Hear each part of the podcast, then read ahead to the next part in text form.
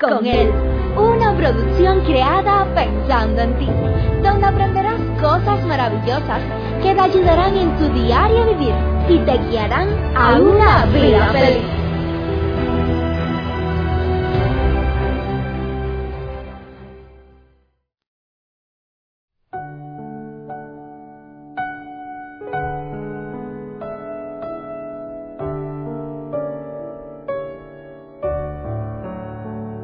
¿En cuántas ocasiones hemos estado frente a problemas, hemos estado frente a algún dolor, en momentos de tribulaciones, frente a un desastre, y nos ponen una mano amiga en el hombro y nos dicen, no te preocupes, todo va a estar bien. O nos envían un mensaje diciéndonos, estoy orando por ti, todo va a estar bien. ¿Será eso suficiente en nuestras vidas para quedarnos tranquilos y saber que todo va a estar bien? ¿O somos de las personas las cuales proclamamos una vez más ese famoso refrán que dice, se ve que quien está fuera del agua sabe nadar bien? Queridos amigos, muchas veces se nos hace bien difícil, se nos hace bien difícil poder apreciar, aunque sea un rayo de luz del sol, cuando el cielo está nublado. Muchas veces se nos hace difícil pensar que hay una luz más allá, más encima de la tormenta, cuando la vida se nos oscurece, cuando no tenemos ni siquiera dinero para traer pan, el pan diario a la casa, cuando hemos recibido el diagnóstico de un médico donde nos dice lo que usted tiene no es bueno o le quedan tantos días, tantos años de vida, ¿cómo hacerle? ¿Será posible no preocuparnos mientras transitamos por los caminos escabrosos de la vida de este mundo? De un mundo inseguro, un mundo donde las guerras, el hambre, los desastres naturales y la violencia se encuentran presentes frente a nuestra vida, ¿cómo hacer para vivir tranquilo en medio de todas estas cosas? ¿Pudiéramos acaso preguntarle a una madre, una madre que tiene a un hijo detenido porque ha cometido algún delito grave? ¿Pudiéramos preguntarle si ella vive tranquila sin saber cuál va a ser la sentencia que le van a dar a su hijo? Me llama la atención que quien nos transmitió el consejo de no estar preocupado por nada, no fue un rey que lo tenía todo a pedir de boca. Tampoco fue el príncipe, ni siquiera uno de aquellos que trabajan en el palacio. Tampoco fue un hombre apoderado, un hombre adinerado. No fue un hombre el cual tuviera grandes posiciones en esta tierra quien escribió estas palabras, las escribió aún estando dentro de la prisión, estando preso, por el simple delito de predicar a Cristo Jesús. Ese motivo lo había llevado a que lo pusieran en la cárcel. Y allí desde la cárcel, él escribe a los filipenses exhortándoles, no se preocupen por nada.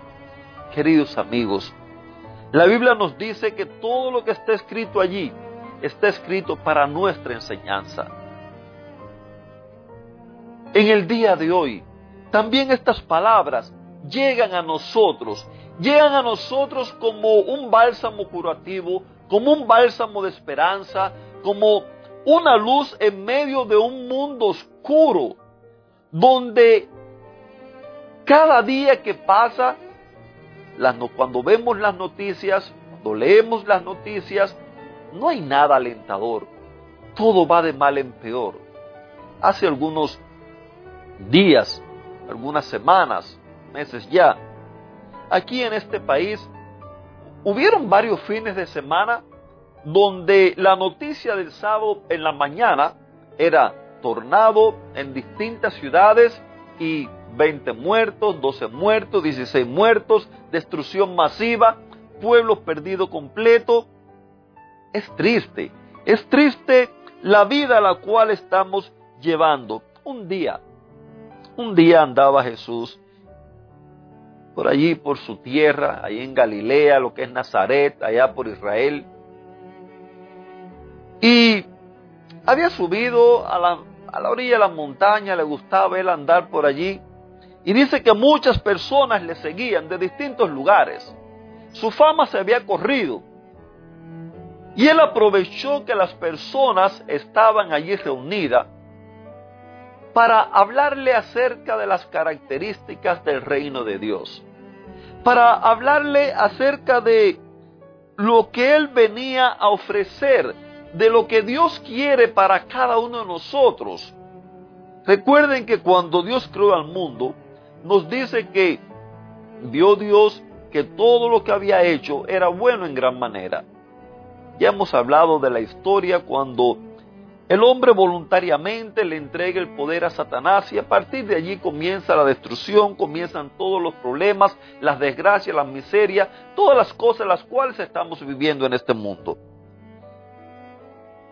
Pasado unos cuatro mil años, viene Jesús a un mundo donde la imagen distorsionada que existía de él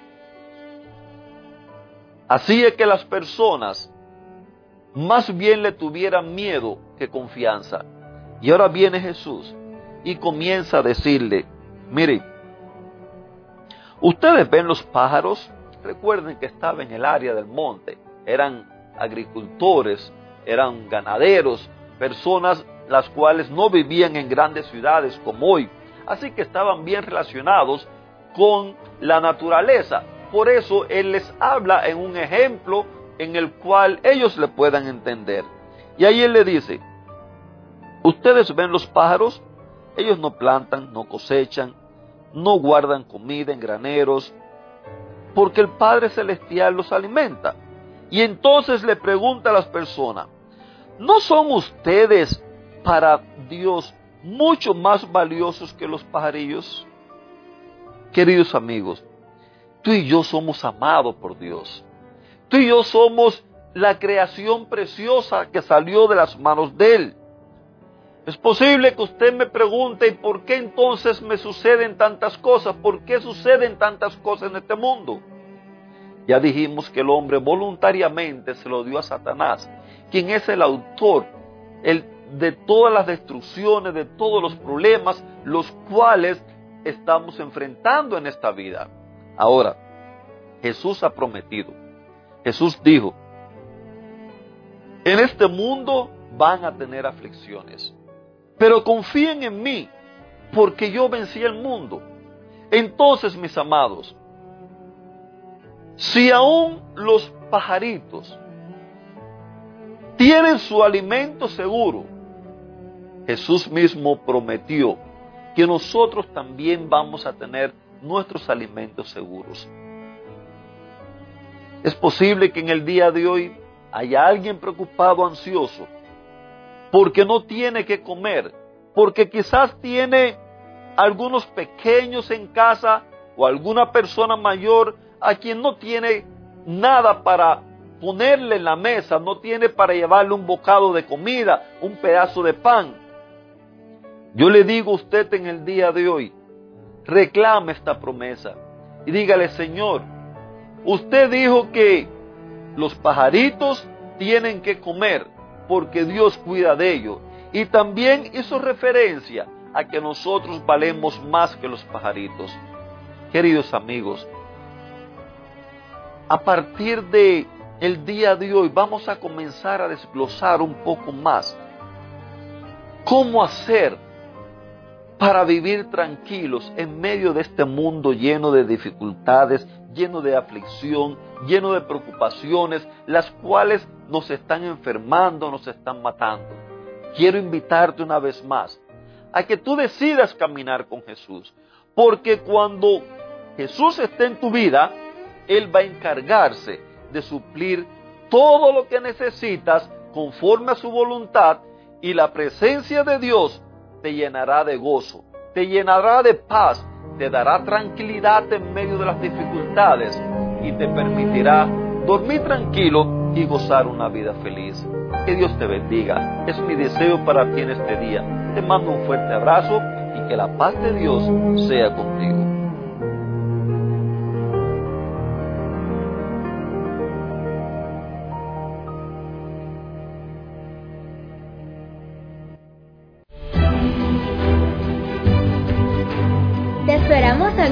Próxima emisión.